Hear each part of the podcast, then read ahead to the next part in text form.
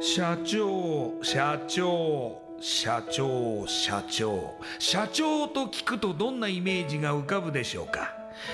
近寄りがたい偉い人それとも百戦錬磨？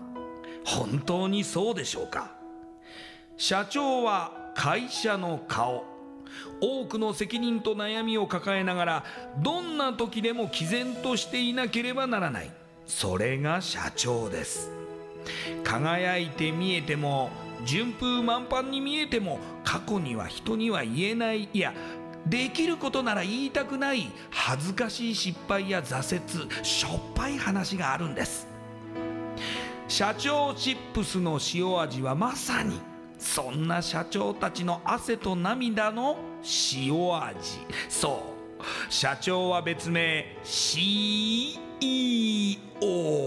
なのですから。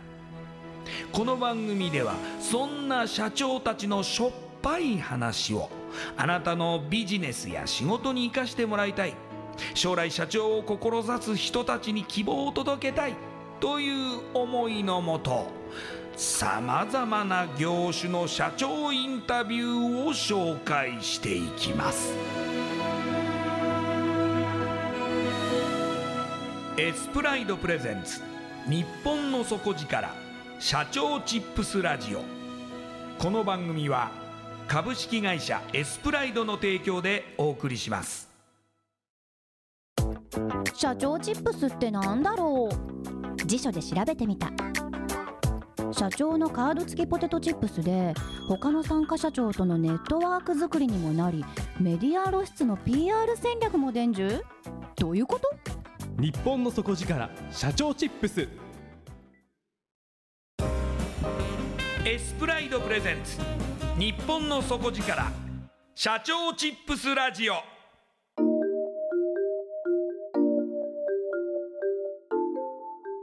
エスプライドプレゼンツ。日本の底力。社長チップスラジオ。こんばんは。社長園ナビゲーターの西川真理子です。今夜のゲストは。スリーワンシステムズ株式会社代表取締役。坂本仁さんです。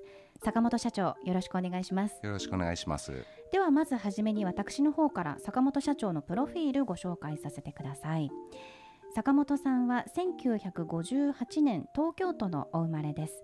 専修大学卒業後はハワイのヘッドカレッジ・イン・ホノルルへ留学されコンピュータサイエンスを学ばれます卒業後日本へ帰国し1986年 IT 企業の31システムズへ入社し営業を担当。メインフレームの大規模データベース向けのソフトウェア製品群の販売に従事されます。入社後1年ほどで米国法人31システムズインターナショナルのシカゴ支店立ち上げに参画し数年間をディストリクトマネージャーとして現地へ駐在。アメリカでの事業展開を拡大されます。その後、31システムズは株式会社デザインテクノロジーズを子会社として設立し、海外のソフトウェア技術や製品を輸入、日本語化して製品販売する事業をスタート。そこへ取締役として出向し、事業の立ち上げ、拡大に貢献されますが、1996年、ご両親を介護する必要性から同社を退社し、自ら起業、シェッチを設立して、その後は画像圧縮技術や電子透かし技術を中心に活動されます。そして2007年には Wins from Hawaii Japan 沖縄フーズを順次立ち上げ食品を中心にご当地の物産品の販売事業を展開。そして2014年31システムズより経営参画の要請があり1年間の取締役を経て2015年代表取締役に就任され事業拡大を目指して奮闘中でいらっしゃいます。それではこの後坂本社長の汗と涙の塩味エピソードに迫っていきましょう。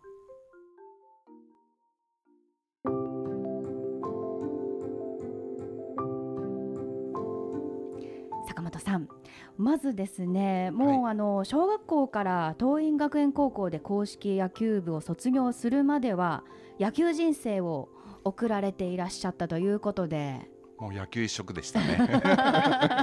もう坊主で朝から晩まではい。もう練習してはい。っていう人生ですよそうでね。すね。もう本当に体育会系で、まあそうですね、えー育たれたと思いますけれども専修大学に行かれて卒業後にハワイに留学というところでもうまるっきりそれまでとなんかこう、まあ、カラーが変わったような印象を受けるんですけれどもなぜハワイに留あ学されたんですたまたまですね、はい。えっ、と友達がハワイの方と結婚をしてええ。で向こうに移ったんですね。はい。で一度遊び行こいとえええええいう話になって、はい。大学1年の時に遊び行ったんですよ。ええ。こんないいとこないなと思いましてね。極楽なところですもんね。もうこれは住むしかないなとええ。勝手に思い込みましてね、はい。それでまあえっ、と親とも話をしてとりあえず日本の大学は出てそれからまあハワイ行くにしてもまあ勉強した方がいいんじゃないの？うんうんということで留学ということになったんですね。うん。ものすごくご両親も理解が。いや多分、まあ、ちっちゃい時から私も言い出したら聞かないから とええいうことだと思いますけどね。ええええでもハワイではカレッジですから、あれえっ、と2年間？4年間？に2年ですね。2年間ですかね、ホノルルに滞在されて、はい。そこで学ばれていたのはコンピュータサイエンス。そうですね。ええ。まあハワイって勉強するにしても何しようかと。でまあハワイ観光地ですからはい。ホテル化とかいろいろあるんですけれども、はい。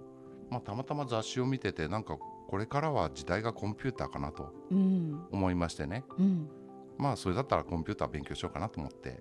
でなあの大した理由はなかったんですけどもたまたまコンピューターを選んじゃったというような。経緯ですね。いやでもそれがまさにそのその後の仕事にもつながってきますよね。あの卒業して日本に帰国されて、はい IT 企業にえーはい入社されます。はいまさに3-1システムズですけれども、まず営業担当でメインフレームの大規模データベース向けのソフトウェア製品群販売というはいことで、はいはい具体的には何を売られてたんでしょうか？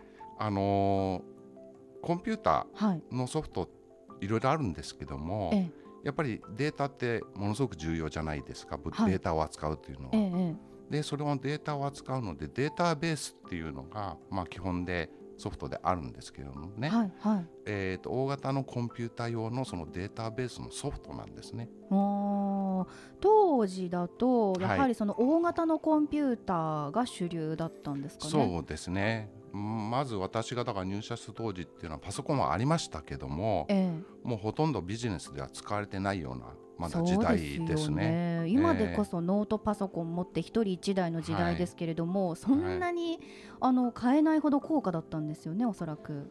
そうですね。パソコンまあ私はそのコンピューターやりたいと思いましたんで、ええ。パソコン買いましたけど入え社して、えええやっぱ100万越してました。ああでもそうですよね。で。もそのその中でも特にその大きな、はい。大型のコンピューター向けのソフトウェアを売ってらっしゃったということで、単価も高そうですよね。まあそうですね。安いもので数百万、えまあ、ちょっとすると1000万を超えるような製品ですね。え、なかなか売れないんじゃないかと思いますが。そうです。そんなに数をくれるようなもんじゃないです。でもその成績としてはいかがでしたか？そうですね。まあ大きいところだと1案件で1億決めたこともありますね。単価がもう高すぎて、えわけわからない世界ですけれども、えその後ですが、はい入社1年ほどでアメリカのその3-1システムズインターナショナルに行かれたということで、はいシカゴ支店立ち上げっていう意味ではやはりその留学経験が大きかったんですかね？うんそういうことですね。ももともとその3-1システムズという会社はえ営業がゼロだったんですよ。えええでまあ社長が営業やってあと全員技術者みたいな会社だったんですね。はいでまあ私がけその留学の経験があったのではい。私が営業の第1号として雇われたというのがありまして、ええ。やっぱり英語ができたっていうのが大きかったと思います。そのやはりそのまあ 業界的にもこうはい。成長、急成長しているっていうそのタイミングでもあったのかもしれませんけれども。そうですね、うん。それからもう一つはやっぱり日本の自動車を中心にメーカーさんが海外にどーっと出て出てった時代でそれこそ自動車でいうとまあえー、と松田さんが出て、その後に三菱トヨタも出てったちょうど同じぐらいの時なんですね。そうすると、それに付随して各部品メーカーとかみんな出てくわけですね。はい、ですからまあそう言って出てったはいいけれどもじゃあコンピューターのシステムどうすんのっていう話になると日本の本社で使ってるのを向こう持ってって向こうでカスタマイズっていうか向こうに合わせてやるという話で日本の技術者が向こう行って作業するっていうニーズが多かった時代です。ということはその日本企業のそのアメリカ進出に合わせてそのシカゴ支店立ち上げっていうところでそれもありますね。大きなニーズがあったと、えーそういうことですね。えーでもお一人で行かれたんですか？えー、と最初は社長と2人でいろいろやってて、はい。で社長が帰っちゃったっていう話ですよね。よろよろしくということで。お話だとな思いますけれどもいやこの時はさすがにもうあの生きていけないなと思ったっていうタイミングってなかったですかいやそれはあのある事件がありましてね。ある事件が。たまたまその松田さんがデトロイトにはい。進出して、はい。でそれに伴ってコンピューターのしあのシステムを向こうで構築するときに、まあ、3-1システムが関わった。ええ。で、まあ、現地に、えー、と人間がいたんですね。で私はシカゴを拠点で営業をやってたので、まあ、ちょっと様子見に行こうと。で車でとことこ500キロあるんですけどね片道、はいはい。で、えー、と行って食事をしてじゃあゆっくり帰りますっていうことで向こうを確か6時ぐらいに出て。はい。でまあ外は真っ暗ですよね。えで向こうあのずーっとほとんどもう高速なんですよ。えはい。これは高速って言ってもその街灯があるわけではなくてただうん。その道があってみんなすっ飛ばしてうん走ってるような話ですよね。はい。でまあインターチェンジ大体何十キロに1個ぐらいの一個ぐらいの感じで。でまあどうでしょうね。デトロイトからシカゴに向かって3分の2ぐらい来たところだと思うんですよ。はい。そこでまあ援護しちゃったんですね急に。車が動かなくなっちゃった。ああエンジンストップ。そう。はい。で電気系統もダメでもうどうしようもなくなっちゃった。えー、高速でですか？そう。えどうするんですか？そういう場合どうするんでしょうね普通は。どうすればいいんだか分かんないんですけども、はい。まああの例えば手挙げてももう夜中だしそれかはい。らヒッチハイクは向こうは危ないので誰も止まってくれないので、ええ。まあ難しいなと、ええ。まあ、しょうがないので、まあ、高速の片隅をとことことことと歩いてずっと歩いてったわけですね。歩いて？次のインターチェンジまで？まあ30分ぐらい歩いたらやっとインターチェンジが見えてでインターチェンジの先にガソリンスタンドが見えたんですね。ああそこ行けばなんとかなるかなとはい。思いましてね、はい。でそこからまあ20分ぐらいかけて、えー、とそこにたどり着いてでもう助けてくれと。車が動かなくなっちゃったと。ええ。そしたらなんかもうあそうみたいな感じで なんかふ普通に普通のことが起きたような感じでで、えー、と修理業者呼んであくれー。てでその修理業者がレッカーカーで来てくれてですね、ええええで一緒に車のとこ行ってでレッカーでその修理工場まで持ってったっていう話なんですけれども。助かったんですねでも。そう。ですけども全然見知らぬ今ど自分がどこにいるのかもわからない、うん。でもう着いてちょっと車見てこれダメだと。うん。すぐなんか治んない。最低でも3日かかるもうパニックですよね。いやどそうですよね。どうどうすりゃいいんだみたいな。だって見知らぬ土地で。ね。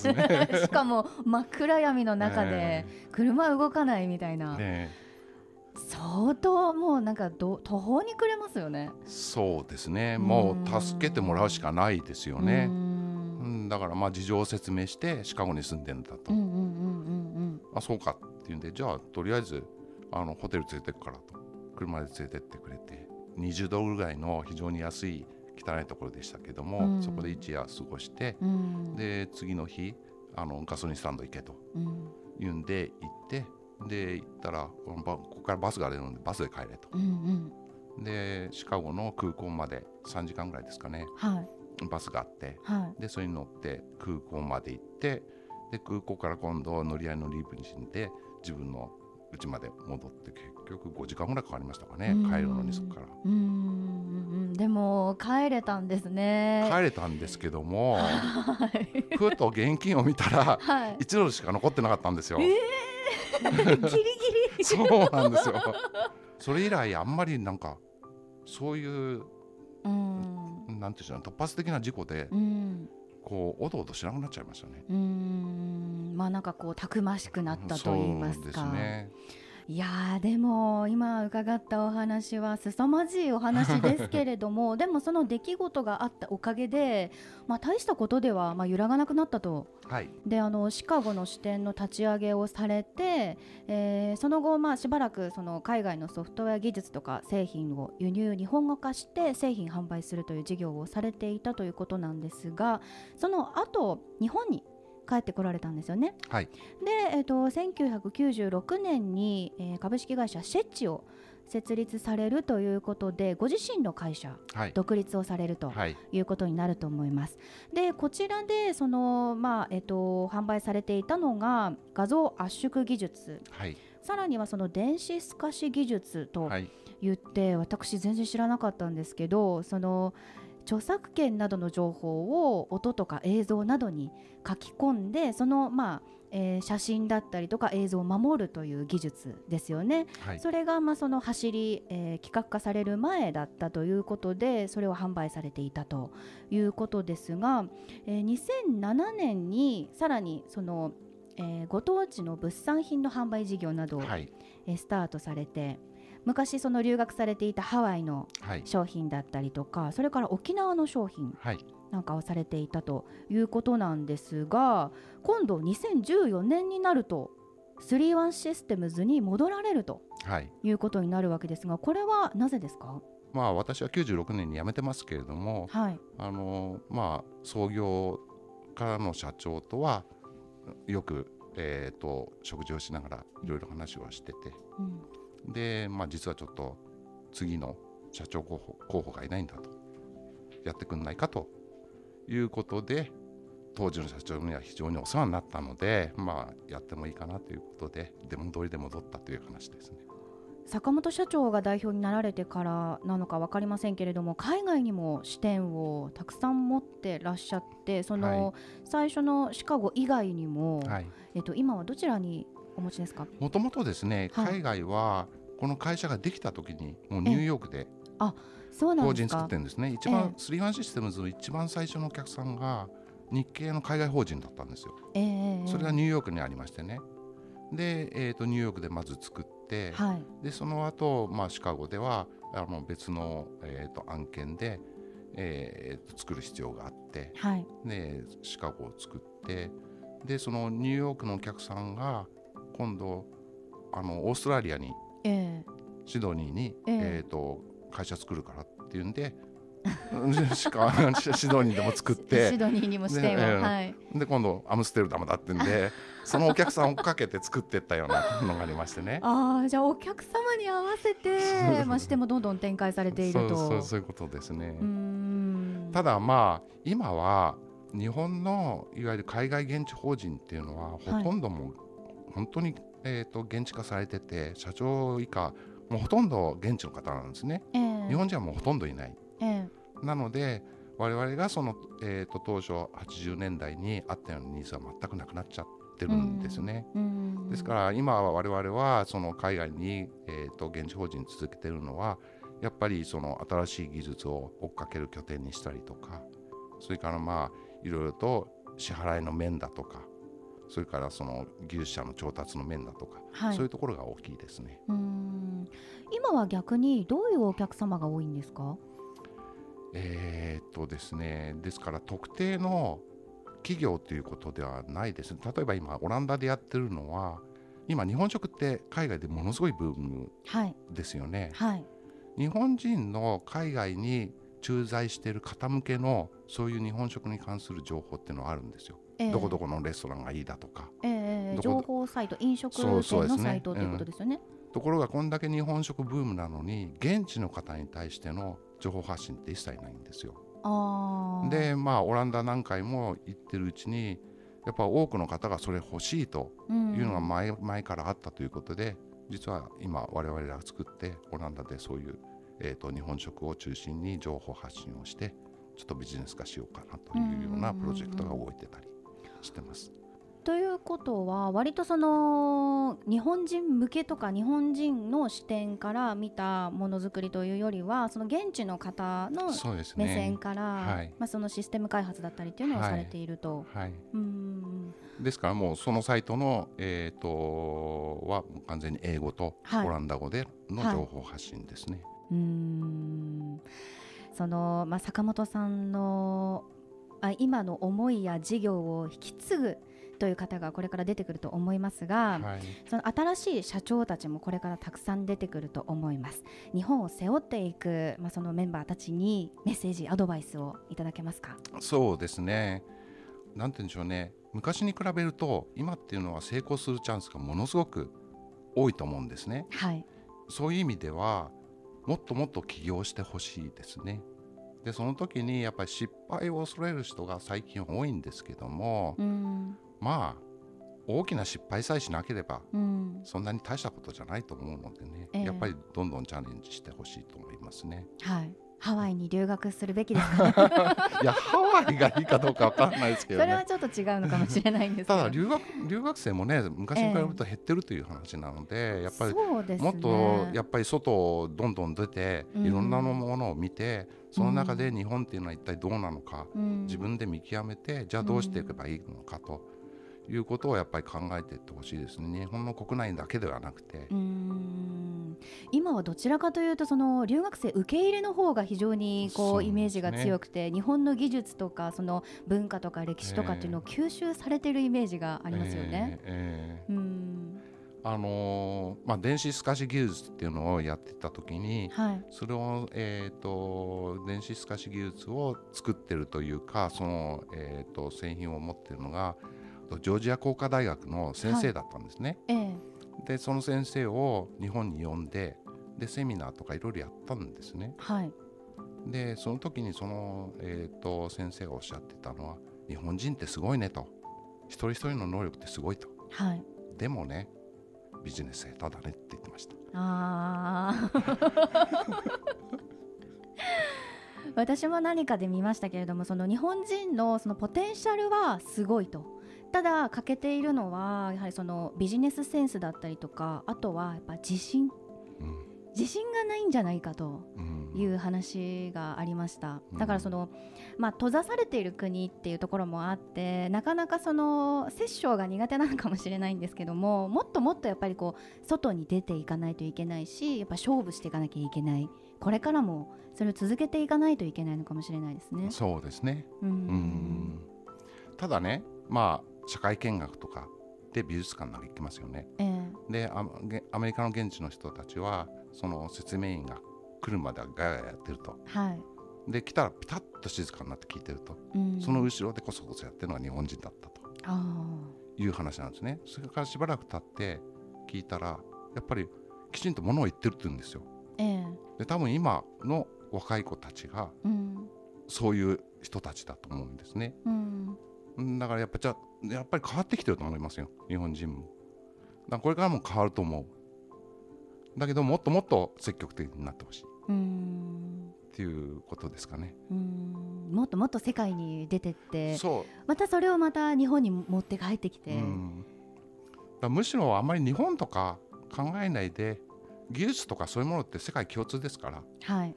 必要なところにで自分であのビジネスで乗り込んでいくというぐらいの気持ちでやった方がいいんじゃないですかね。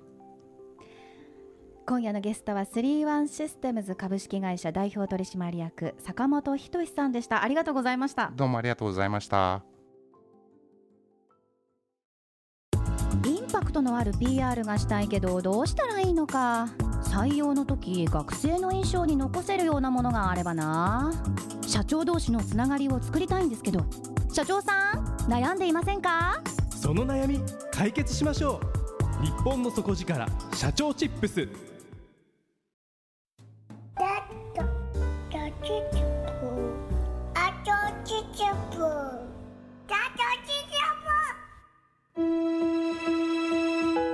エスプライドプレゼンツ日本の底力社長チップスラジオ。